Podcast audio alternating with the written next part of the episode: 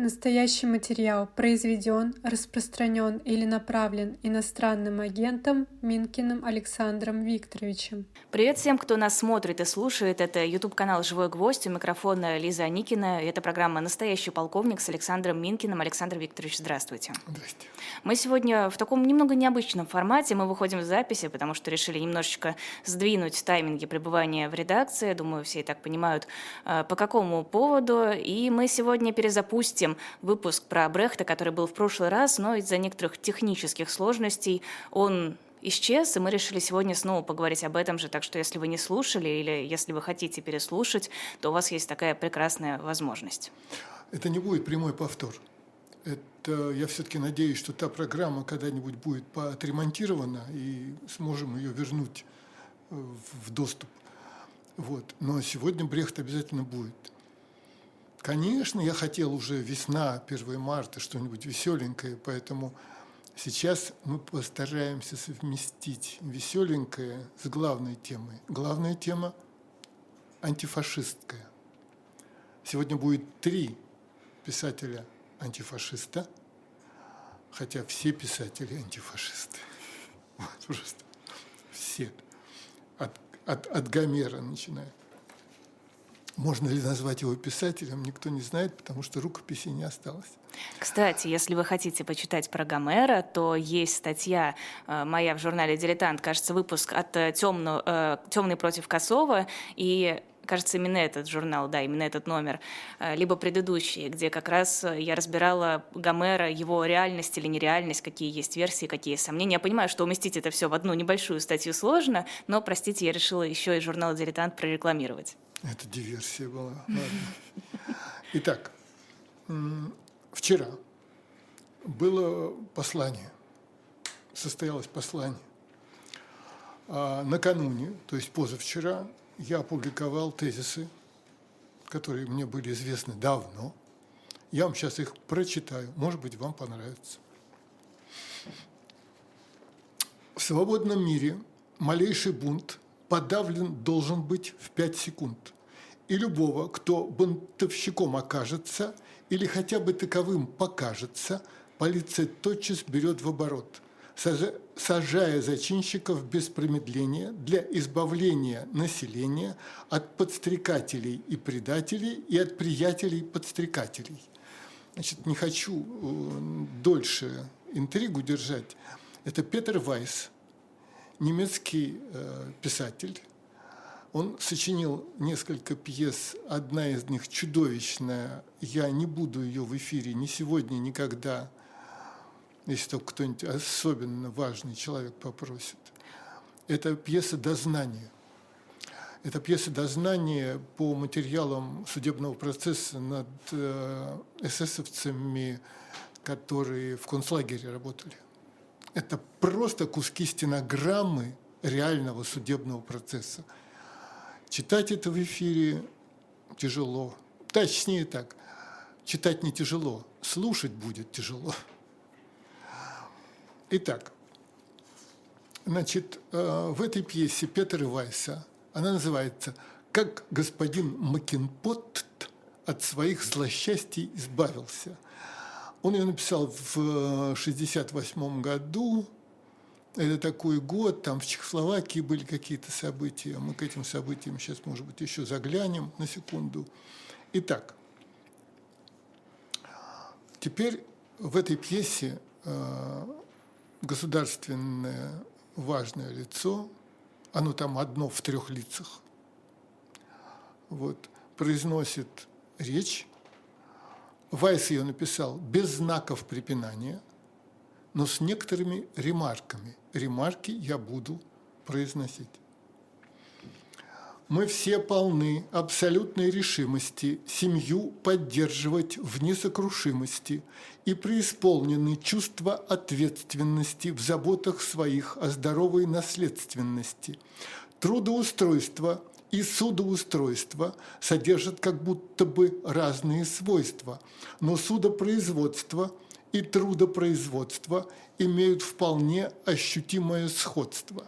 Сейчас разрабатываются указания насчет повышения образования, поскольку нет ничего священнее, чем дело народного просвещения. Мы полны железной решимости добиться железной несокрушимости, правопорядка и трудоустройства, так что нет поводов для беспокойства. Решимость, одержимость, несокрушимость Тут в скобках написано «прокашливается». Клянусь вам. 60, значит так, 68, 32 и 24, это сколько? 56, да?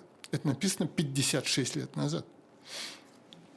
Терпимость, необходимость, решимость, надругательство, обязательство, законодательство, предательство, подстрекательство, доказательство, окружение, напряжение, вооружение – предложение, положение, приложение, правительство, строительство, покровительство, беспокойство, трудоустройство, благоустройство, расстройство, свойство, переустройство, устрашение, поношение, разрушение, крушение, прошение, украшение, ожесточение, вероучение, нравоучение, увеличение хлебопечения, водолечение – явление, подавление, заявление, преступление, поступление, постановление, ответственность, наследственность, непосредственность, соответственность, бедственность, безответственность, сплоченность, законность, ожесточенность, разобщенность, убежденность, резонность,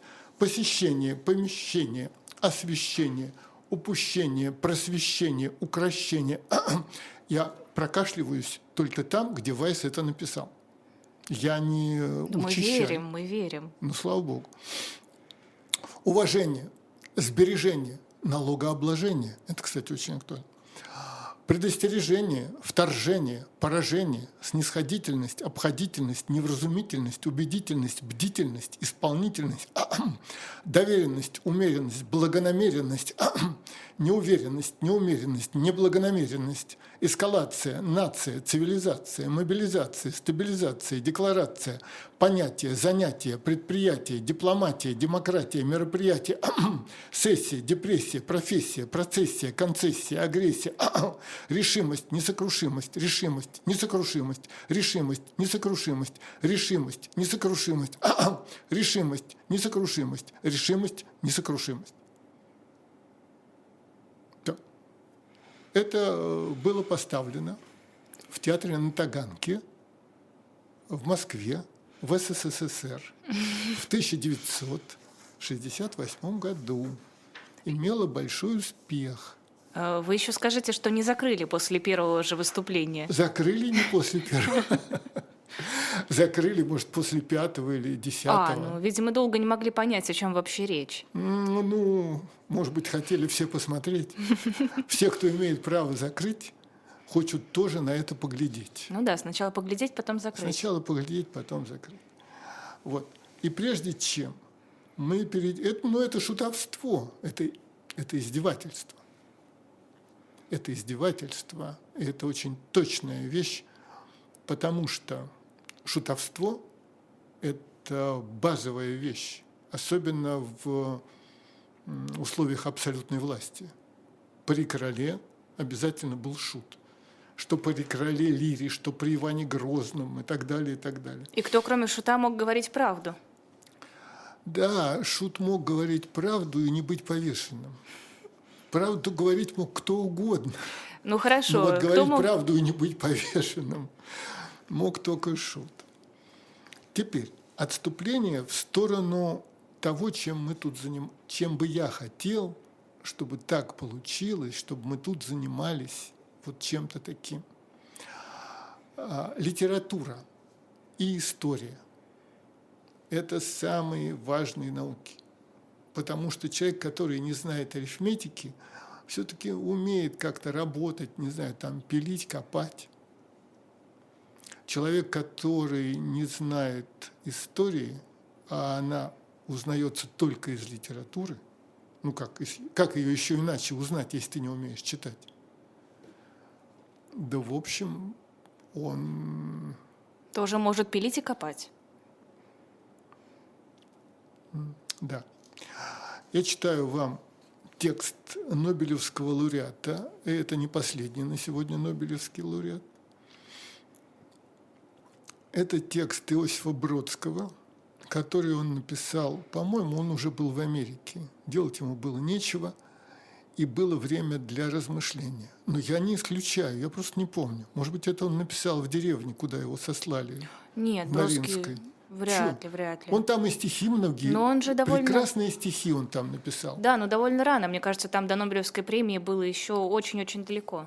Но сейчас-то он лауреат. Ну да. Теперь-то уж куда а, девать? я имею в виду, это текст связанный с нет, нет, Нобелевской. нет, этот Всё. текст не связан с Нобелевской премией. Мне просто кажется, что проза у него была уже, когда он преподавал, и когда в Америке, ну, большая часть прозы. Я не спорю.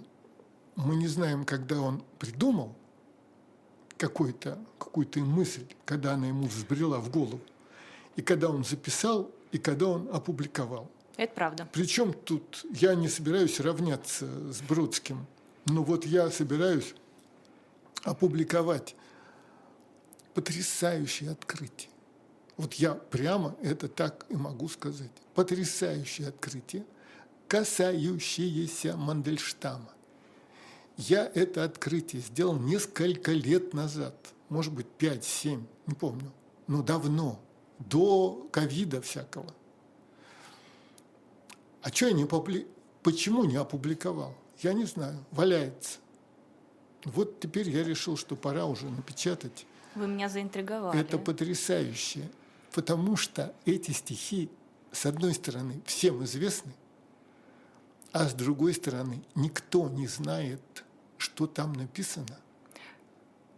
А вы книгу собираетесь издать? Ну, заметку. Ну ладно, я надеялась, что будет книга полная, такая полное исследование. Книга сейчас, да, с моим-то ярлыком. Итак,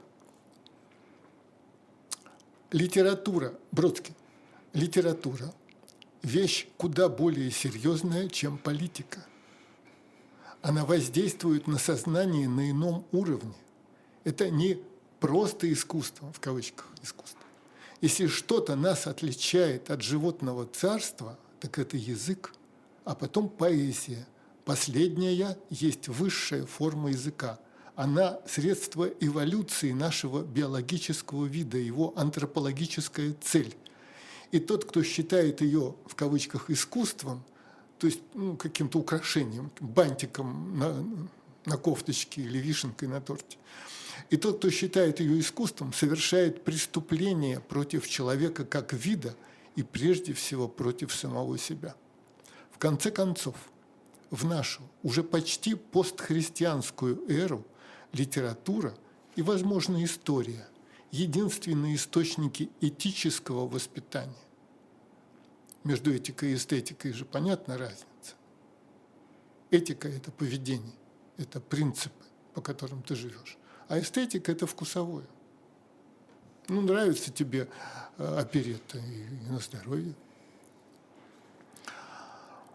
Значит, э, литература и, возможно, история – единственные источники этического воспитания. Так что, когда государство видит покушение на свои устои скорее в политическом процессе, чем в литературе, это лишь атеистическая реакция.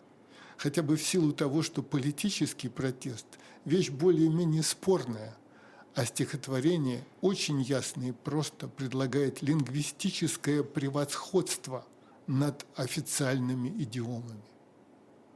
Лингвистическое превосходство. У Бродского есть выражение, когда ты не можешь справиться с проблемой, надо взять тоном выше. Гениальная совершенно фраза. Взять тоном выше, подняться над этим. И он, в общем-то, это, это его не просто слова, это его жизненный принцип. Он так и жил. Он поднялся над этим. Взять все эти головы, ой, простите, я пропустил абзац важный, считающие, то есть те, кто считает, считающие, что литература при, призвана служить подбоем государственной мантии, непростительно заблуждаются. Государство с первого дня своего возникновения занято лишь духовной и интеллектуальной кастрации населения. Он говорит о государстве вообще, хоть бы о римском. Государство занято лишь духовной и интеллектуальной кастрацией населения. Взять все эти головы, снятые с русской поэзии в первой половине нашего столетия, а он пишет в 20 веке, ни Мандельштам, ни Гумилев не делали в своих стихах заявлений вроде «долой советскую власть», хотя бы потому, что для поэта подобное заявление просто банально и одномерно. Поэзия имеет дело с куда более сложной моделью мира и языка. Поэт в своем развитии, если это поэт подлинный, повторяет развитие языка. Он начинает с какого-то детского лепета, идет к зрелости, к большей зрелости и, наконец, к самому языку. И выясняется, что если поэта не печатают, то потому, что не печатают язык. Язык оказывается в состоянии противоречия и противоборства с системой и с языковой идиоматикой, которой пользуется система. То есть, другими словами, русский язык не выносит языка, которым пользуется власть. Именно поэтому и не печатают у нас на родине настоящих поэтов потому что власть хочет установить некоторую языковую, языковую доминанту. В противном случае все выйдет из-под контроля. Любая речь, любое умозаключение, любой декрет, закон, формулируемый государством, как правило, они пользуются соответствующей лексикой, стилистикой. Иными словами, не печатая поэта или прозаика, но более поэта, ибо поэзия много важнее как двигатель языка и как отражение его развития, потому что проза, в конце концов, имитирует речевые стандарты, в то время как поэзия стремится к большей сгущенности языка, и так государство не только оскопляет население, оно пытается оскопить еще и язык. Вы знаете, когда я на это наткнулся, мне страшно понравилось, потому что эти мысли задолго до того, как я их прочел, приходили мысли же носятся в воздухе, идеи носятся в воздухе. Я очень давно написал текст, ой-ой-ой, он называется, по-моему, «Конец цивилизации» или «Человек цитирующий». Эти заметки есть в интернете. Угу. Человек цитирующий конец цивилизации. И вот там я написал, что язык это дар. И, кстати, еще одна заметка на эту тему так и называется дар. А если это дар, то чей? Одаренный человек, говорят, да? Вопрос, кем? Если вам принесли бутылку или игрушку, или, я не знаю, там, что дарят ребенку? Мишку этого... Плюшевого. Плюшевого, спасибо. То понятно, это принес папа, мама, гость. Зайчик. Какой-то. Дедушка Мороз, наконец. Но язык – это дар. Господи, а, в одни сомнений, в одни тягостных раздумий о судьбах Родины Ты один мне надежды и опора, великий, могучий, прекрасный, свободный русский язык. Не будь тебя, как не впасть в отчаяние при виде всего, что совершается дома. Но нельзя верить, чтобы такой язык не был дан великому народу. Слышите, дан – ну, вполне Кем? конкретные религиозные Кем? мотивы. Господь дал все, язык, все, талант. Все, все. Значит, ну вот. Теперь, э, я даже не знаю, ну давайте так.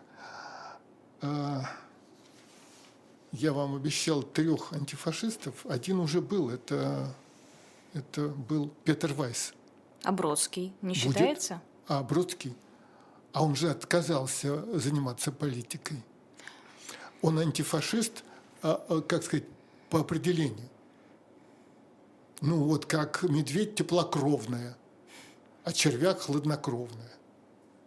И червяку не надо говорить, я хладнокровный. То есть заявлять ему не надо, он просто такой. Значит, Бродский э, антифашист по внутренней природе, без деклараций, что гораздо важнее. Потому что декларации сменится что-нибудь, и эти люди, которые декларации произносили, сменят свои декларации. Значит, сейчас у нас будут еще два писателя антифашиста, которые с декларациями. Да, вот этот антифашист, который я сейчас прочту, если вы еще угадаете, как его зовут, будет классно. Это небольшой кусок. Там горьких воплей в воздухе звенящих не замечают. Там обычным делом стал взрыв отчаяния. Времена ужасны, когда винят в измене, и никто не знает почему. Страна неузнаваема, она уже не мать нам, но могила наша. Улыбку встретишь лишь у дураков. К слезам привыкли, их не замечают. Весь день звонят по ком-то, но никто не любопытствует, кого хоронят. Шекспир, Макбет. Ну подождите, антифашист вряд ли Шекспир идентифицировал себя как антифашиста. Дело в том, что он бы себя легко идентифицировал как антифашист, если бы тогда было понятие фашизма. Ну вот, вы усложняете задачу. Ладно. Но Шекспир узнается по строке, да, это правда. Вот. Но потрясающе. Там горьких воплей в воздухе звенящих не замечают. Там обычным делом стал взрыв отчаяния. Обычное дело.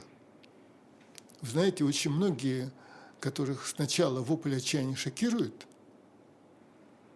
потом привыкают. Знаете, как студенты говорят, первый раз в морг попали, еще некоторые в обморок падают. Ну, медики, медики. А потом ничего. Потом могут обедать прямо на этом столе. Да, да, да, да, да. Ну, да, ну, в общем-то, за примерами далеко ходить не надо. Да. Достаточно Платонова почитать, у него какая-то вещь начинается прямо так, что вот этот герой на гробе жены колбасу ел. Это первая mm-hmm. фраза романа. Котлован или Чевенгур? Вот никогда не любила это котлован. Гениальная вещь. Несомненно, гениальная. Кто ж спорит? Вот два для меня было всегда э, по невероятной силе таланта два абсолютно разных. Это Набоков и Платонов. Один изощренный, удивительный мастер вот рисовать словами Набоков. И вот этот, у которого язык как... Э, кувалда. Как кувалда, и как э, вот этот грохот камней, обвал такой горный, или там, я не знаю, глина какая-то, ну, в общем, что-то такое земляное. Они абсолютно разные и гениальные совершенно люди. Ну вот. Теперь. Это, к сожалению, то, что я сейчас быстренько прочту, не художественное произведение, но важное, поскольку мы, как объявлено, занимаемся антифашизмом, и нас призывает к этому и окружающий мир, и собственная совесть, и собственные убеждения. А, значит, Томас Манн, Нобелевская премия по литературе 1929 года. Ну, он гений. Значит, вот если бы меня на необитаемый остров отправляли и сказали бы, одну книжку можешь взять с собой – я точно знаю, что я бы взял роман Томаса Мана «Иосиф и его братья». А как же котлован? Послушайте, а, я же вам сказал, что я хочу взять на необитаемый остров. «Иосиф и его братья» – это двухтомный роман. И мне, конечно, лучше книжку потолще. Так вот, значит, а, Томас Ман, Нобелевская премия 1929 года. В 1933 году как только Гитлер пришел к власти, Томас Ман покинул Германию. Они его уговаривали три или четыре года. Они умоляли его вернуться, обещали ему золотые горы. Нет, он не вернулся. Никакие золотые горы, он предпочел бедствовать, потому что жизнь в эмиграции не была у него богатой. Ну вот, э, в 1936-м они его лишили гражданства – и объявили врагом народа.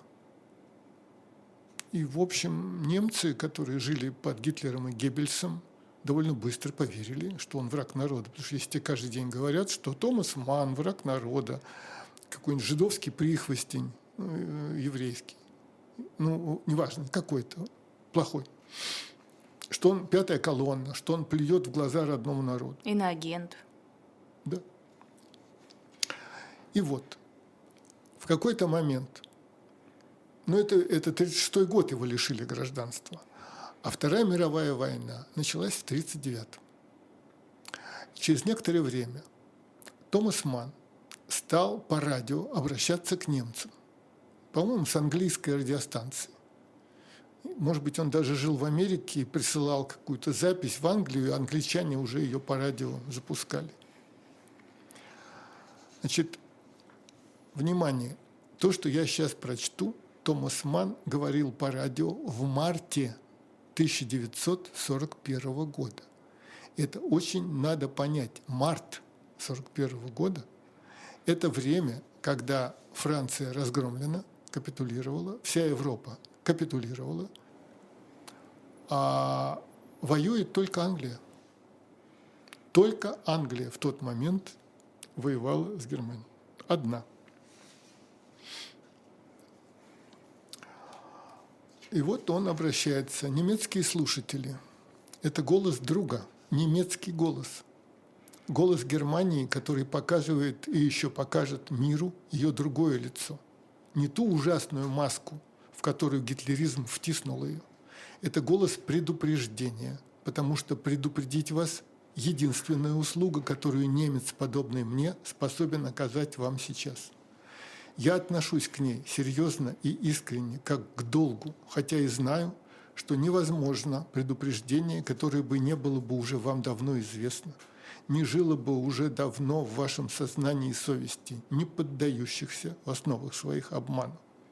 Предупредить вас значит лишь укрепить вас в ваших собственных мрачных предчувствиях, уверить вас в том, что эти зловещие, зловещие предчувствия истинны, что они оправданы – но такое заверение должно быть дано вам, потому что только ваше пробуждение к осознанию того факта, что вы идете по чудовищно неправым путям, основа надежды на то, что вы все-таки сможете сойти с них.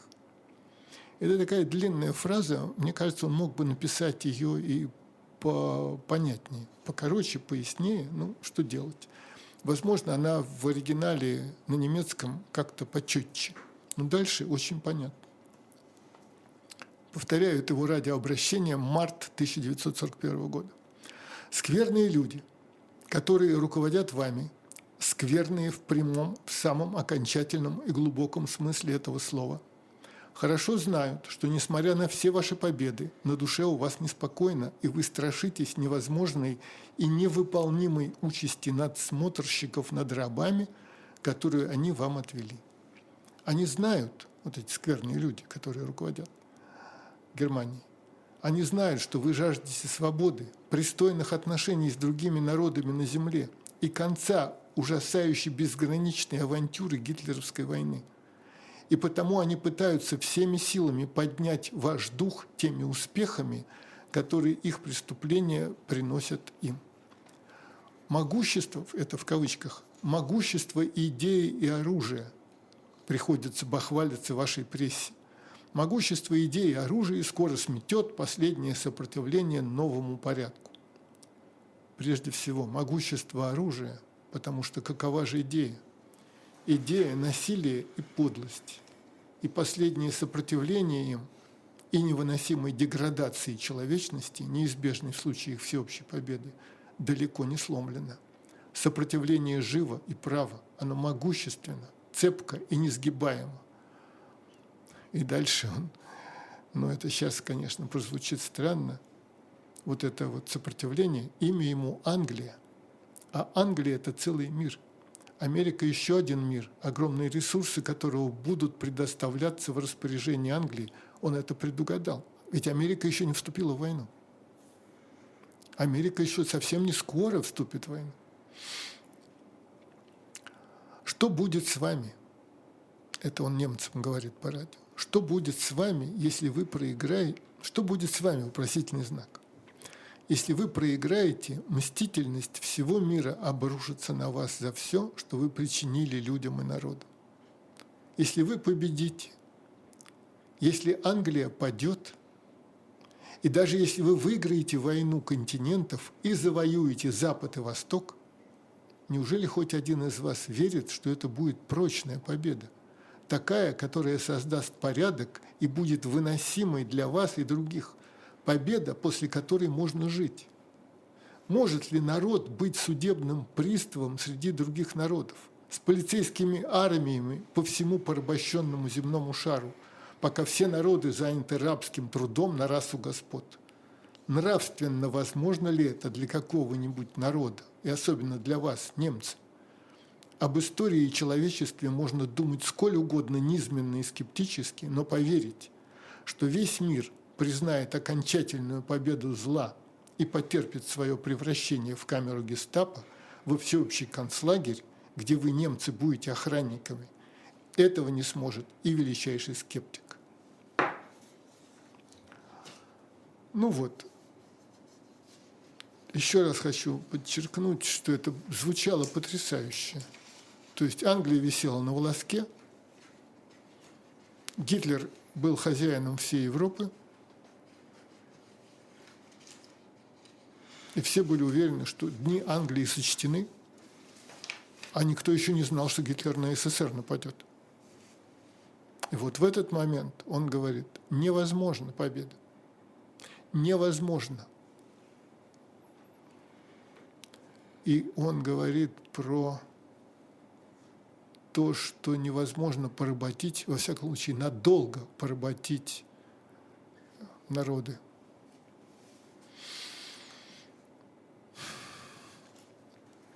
Ну что, к Брехту перейдем? Прям не знаю. А что? Какие у вас сомнения? Поделитесь. Сейчас чуть-чуть надо вот проветриться после этого тяжелого письма э, Томаса Мана. Знаете, думал даже прочесть Евтушенко стишок. Я не знаю. Помните у Акуджавы «Господи, дай же ты каждому, чего у него нет». Угу. Умному дай голову. Подождите, как? Умну уже она есть богатому дай денег. Подожди, это же нонсенс, да? Дай ты каждому, чего у него нет. А дальше он говорит, богатому дай денег. Наверное, потому что богатому их всегда мало. И вот Евтушенко в какой-то момент, я думаю, под влиянием Акуджавы написал стихотворение «Дай Бог». Просто, чтобы прочту его, чтобы сейчас как-то чуть-чуть освободиться. Дай Бог слепцам глаза вернуть и спины выпрямить горбатым. Дай Бог быть Богом хоть чуть-чуть, но быть нельзя чуть-чуть распятым. Дай Бог не вляпаться во власть и не геройствовать подложно, и быть богатым, но не красть, конечно, если так возможно. Дай Бог быть тертым калачом, не сожранным ничьею шайкой, не жертвой быть, ни палачом, ни барином, ни попрошайкой.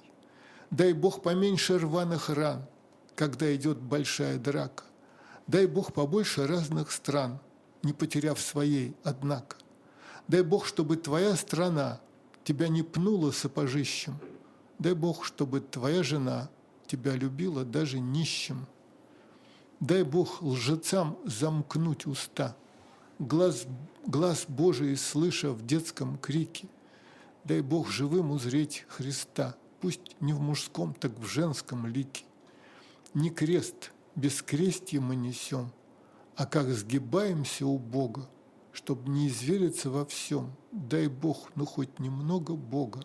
Дай Бог всего, всего, всего. И сразу всем, чтобы не обидно.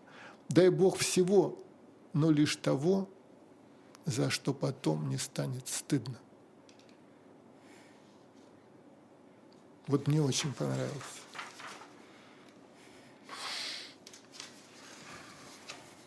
Вот этот финальный... За что потом не станет стыдно. Да. Угу. Ну вот, теперь. А, сколько у нас 20 минут еще? у нас еще. Осталось 20 минут? Да. Ну, Эта программа выходит 1 марта у нас сегодня. Да, сегодня 1 марта. Сегодня 1 марта. В 16 16 такие часов. э, происходят события за пределами радиостанции, что я сейчас до Брехта еще кое-что. Значит так, Лиза, мы никогда не успеем сделать все, что намечено, потому что все, что намечено, не умещается в час эфира. Никак. Поэтому у нас не доделана «Чайка», у нас не доделан даже, совестно сказать, Борис Годунов. Гамлет ломится ко мне, просто вот уже кувалдой дверь выбивает. А ведь у нас на следующей неделе 8 марта, там без женщин-поэтов не обойтись. На- Значит, на 8 марта я вам обещаю веселую, очень смешную вещь, неприличную, но, но, в рам... но все-таки она не будет, там не будет обсценной лексики, мне кажется, но она, она будет очень хорошая, смешная. Я про о ней мечтаю, потому что эти печальные тексты, а тексты глубокие, чаще всего печальные, так уж устроен, устроен мир. Так, хорошо, я поняла. Мы Так сегодня вот, все не сегодня- успеем. Сегодня 1 марта. Сегодня происходят некоторые события. И вот у меня в руках финал пьесы Булгакова «Кабала Святош» о Мольере. Я тут где-то сказал, где-то я тут сказал недавно в эфире каком-то, что власть относится ну, вот люди, которые ей досадили очень сильно и вдруг померли, она их похороны старается убрать с глаз долой. Ну, самый яркий пример в русской истории – это Пушкин. Тайно переменили церковь, потому что собирались отпевать, по-моему, в Исаакиевском, а отпевали в конюшенной маленькой. Внезапно переменили гроб засунули в ящик и увезли э, на санях. Не гроб стоял, а просто деревянный ящик, который у прохожих никак не ассоциировался. Ну, ящик и ящик какой-то везут. А в ящике был гроб, а в гробу был Пушкин. Один жандарм сопровождал, один слуга, верный слуга Никита, и э, царь, император – распорядился, чтобы Александр Тургенев сопроводил гроб в Святые горы. И от Бенкендорфа была бумага псковскому губернатору похоронить без всяких почестей, без отпевания, потому что отпевание уже произошло. Вот, пожалуйста, просто закопайте тихо, без всякой помпы. Вот. Ну и с Мольером тоже, сейчас я прочту. Так вот, и когда я это в эфире сказал, мне кто-то откликнулся, я его знаю, этого человека, и вроде бы разумный человек, вы смеете сравнивать Навального с Пушкиным и Мольером? Я говорю, господи, да как же можно так передергивать-то? Я сравниваю отношение власти к похоронам неудобного человека. Отношение власти к похоронам человека, которого власть считает врагом. А вовсе не таланты Конечно, Мольер и Пушкин – это творцы, Навальный – это политик, это совсем разные истории. Тем не менее. Итак, Мольер загнанный, Тартюф запрещен, Дон Жуан запрещен, он играет какие-то смешные комедии, э, против него архиепископ, ему вменяют, что он женился на собственной дочери, не зная того. И он вот сейчас умрет у него уже, скорее всего, то ли инфаркт, то ли инсульт, он еле дышит, он лежит. Бутон, здесь, значит, Мольер и Бутон. Бутон – это его слуга. Мольер. Читаю пьесу Булгакова. Мольер лежит в кровати. Тиран, тиран, Бутон. Про кого вы это говорите, мэтр? Мольер. Про короля Франции. Бутон. Молчите, Мольер. Про Людового про Людовика Великого, тиран. Бутон, все кончено, повешены оба. Мольер, ох, Бутон, я сегодня чуть не умер со страху. Золотой идол, а глаза, веришь ли, изумрудные. Руки у меня покрылись холодным потом, поплыло все косяком, все боком, и соображаю только одно, что он меня давит. идол, Бутон, повешены оба. И я в том числе, рядышком на площади. Так вот, вы висите, а наискосок я, безвинно погибший Жан-Жак Бутон. Где я? В Царстве Небесном, не узнаю местности. Мольер всю жизнь я лизал ему шпоры и думал только одно – не раздави. И вот все-таки раздавил. Тиран.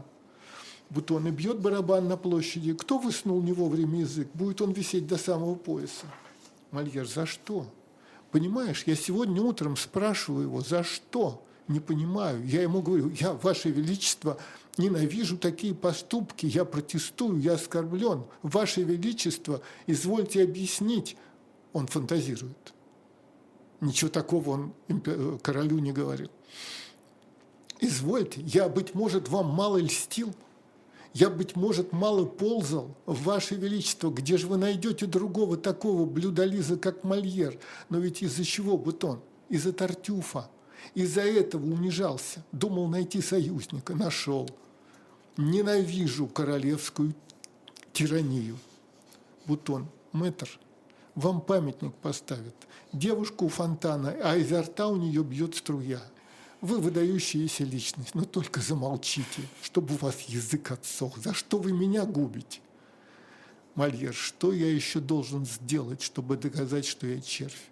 Но, Ваше Величество, я писатель, я мыслю, знаете ли, я протестую. Бутон, плаксиво, всемогущий Господи, сделай так, чтобы никто не слышал того, что он говорил. Применим хитрость. И дальше ремарка Булгакова. Неестественно громко и фальшиво, как бы продолжая беседу. Бутон. Так вы что говорите, милостивый государь? Что наш король есть самый лучший, самый блестящий король во всем мире? С моей стороны возражений нет. Присоединяюсь к вашему мнению. Мольер под одеялом бездарность. Бутон, молчите фальшивым голосом. Да, я кричал, кричу и буду кричать, да здравствует король кто-то входит. Кто крикнул? Что случилось? Бутон. Ничего не случилось. Почему непременно что-нибудь должно случиться? Я беседовал с господином Демальером и крикнул «Да здравствует король!» Имеет Бутон право хоть что-нибудь кричать? Он и кричит «Да здравствует король!» Мольер, боже, какой бездашный дурак. Это гениально играли в Ленкоме в постановке Эфроса короля играл молодой Ширвинд. Mm. Какое это было чудо! Какое это было чудо расчудесное, потому что молодой Ширвинд был совершенно другой дьявол просто. Красавец, а циник невероятный. Ну, просто чудо. Но, кстати, есть телевизионный фильм, снятый тем же Эфорсом. Тоже Ширвиндом? Нет. А, у, в телевизионном фильме у Эфроса а, Людовика короля играл эм, броневой. Mm. Боже ты мой. Вот этот самый любимый народом Мюллер гестаповский, mm-hmm. он там играет Людовика. Какая роскошь, какая прелесть, какие рожи. А Эфрос их снимает крупным планом – Угу. Ведь в театре, если вы сидите во втором ряду портера, вы, конечно, видите все подробности лица и мимики, но только если это небольшой театр с оркестровой ямой в 50 метров. А если вы сидите в нормальном театре, в каком-нибудь там 20 ряду или на балконе, это фильм, э, это спектакль из жизни муравьев. Ну, лицо человека со спичку. Вам в гардеробе предлагают бинокль. Как только вы берете бинокль, вы теряете мизансцену. Угу вы, она у вас сразу угол зрения. Да, вы укрупняете, а театр пропадает. Короче говоря, Эфрос снял все крупным планом, а кого же он взял на роль Мольера? Кого? Юрия Петровича Любимого. А Юрий Петрович Какая ирония. Господи, это фантастика. Когда Глафреш Таганки играет Мольера, он играет себя – Эфрос ставит о себе, Любимов играет о себе. И если вы посмотрите это кино, оно есть в свободном доступе бесплатно, вы услышите, Мольер заикался. Но заики разные бывают. Я вот тоже заик, я преодолел этот ужас э, в школе, в начальных классах, но это было тяжело. И сейчас иногда спотыкаюсь. Но Мольер был заика из тех, а, на Таганке был заика, Хмельницкий.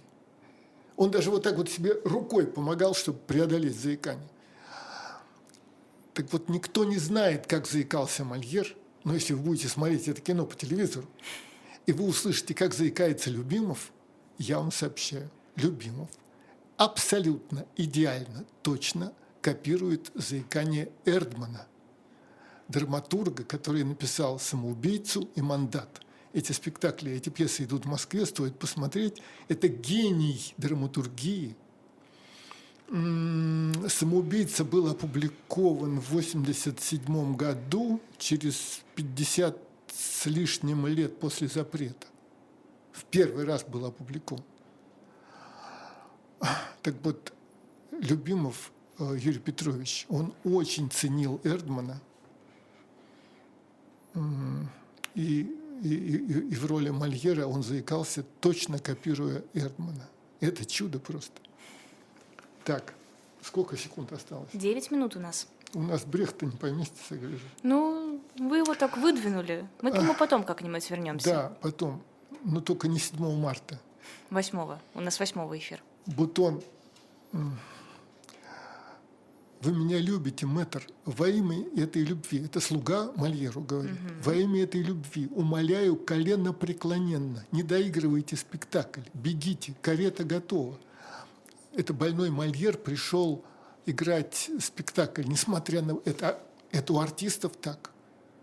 То есть любой инженер, слесарь, если у тебя 39, то, конечно, ты останешься дома. В 37, может, пойдешь на работу. Я про температуру говорю, а не про возраст. Но если у тебя 39, если у тебя 40, а артисты идут играть. Мольер, ты болтун, меня никто не любит, меня раздражают, за мной гоняются. И вышло распоряжение архиепископа не хоронить меня на кладбище. Стало быть, все будут в ограде, а я околею за оградой. Так знайте, что я не нуждаюсь в их кладбище, плюю на это. Всю жизнь вы меня травите, вы все враги мне. Побойтесь Бога, мэтр. Как играть в таком состоянии? И э, пропускаю, пропускаю, пропускаю. Мольер упал, играя э, последний спектакль. Упал. Артисты бросаются к Мольеру, окружают его, он исчезает. Господа, это обращение к зрителям. Господа, прошу, разъезд. У нас несчастье.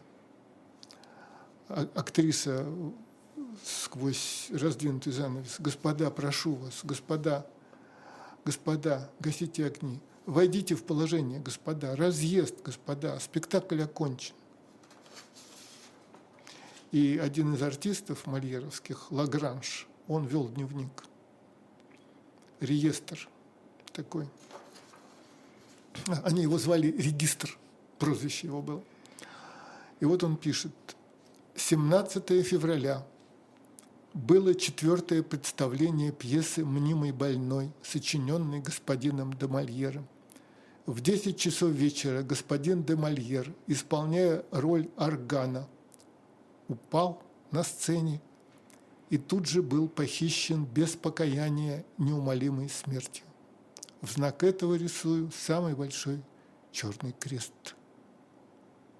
Что же явилось причиной этого? Это он думает, уже не пишет. Что же явилось причиной этого? Что? Как записать? Причиной этого явилась немилость короля и черная кабала – так я и запишу. Вот. Эта пьеса Булгакова, конечно, была запрещена. Ну, само собой. Ну, само собой. Теперь, ну, есть шесть минут. Ладно, раз так. Знаете, там штурмовик появляется. Эта пьеса называется «Страх и отчаяние в Третьей империи». Это сцены никак не связаны между собой, они связаны только временем и местом. Это Германия, 30-е годы. Перед каждой сценой написано город и год. И прям вот, знаете, первую сцену я в прошлый раз не читал. Вот сейчас я ее прочту.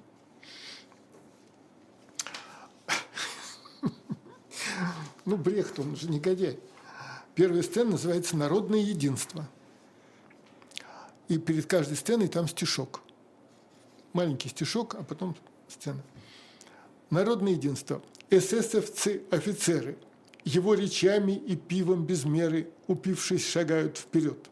Им надо, чтоб стал дерзновенным, внушающим страх и смиренным, и очень послушным народ – Ночь 30 января 1933 года. Два офицера и эсэсовца, спотыкаясь, бредут по улице.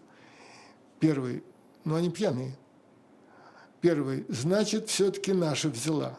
А факельное шествие прямо величественно. Еще вчера банкрот, а нынче рейхсканцлер. Вчера ощипанный коршун, а нынче царственный орел. Ремарка «справляют нужду». Второй. А теперь начнется это самое народное единство. Я жду от немецкого народа духовного подъема в самых больших масштабах. Первый. Сначала надо выцарапать истинного немца из этой кучи неполноценной сволочи. Куда это мы забрели? Ни одного флага. Второй. Мы заплутались. Первый. Паршивое место. Второй. Квартал преступников. Первый. Ты думаешь, тут опасно? Где-то открылось окно. Второй. Что это такое? Спускает предохранитель со своего револьвера. Из окна высовывается старик в ночной сорочке и тихонько спрашивает «Эмма, это ты?» Второй «Это они!» делает крутой поворот и как бешеный начинает стрелять во все стороны. Первый орет «Помогите!» Из окна против того окна, в котором все еще стоит старик, раздается отчаянный вопль подстреленного человека.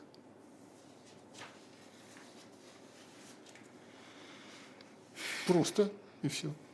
Вторая сцена. Она называется «Предательство», она очень короткая, мы ее успеем.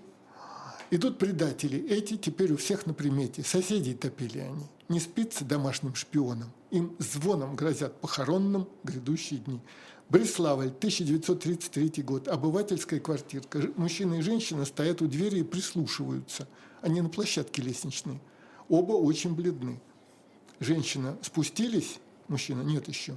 Женщина перила обломали. Когда его вытаскивали из квартиры, он был уже без памяти. Мужчина, я ведь только сказал, что за границу не мы ловили это радио. Мужчина, ты сказал, женщина, ты сказал не только это. Мужчина, больше я ничего не говорил. Женщина, что ты на меня смотришь? Не говорил, так не говорил, значит, все в порядке. Мужчина, вот и я так думаю. Женщина, а почему ты не пойдешь в участок и не скажешь, что никаких у них гостей в субботу не было? Мужчина, не стану я ходить в участок. Это звери, а не люди. Смотри, что из него сделали. Женщина, по делам ему. Не надо совать нос в политику.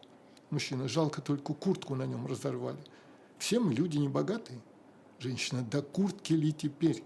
Мужчина, а все-таки жалко, что ее разорвали. Сейчас такой еще кусочек у меня тут был чудесный.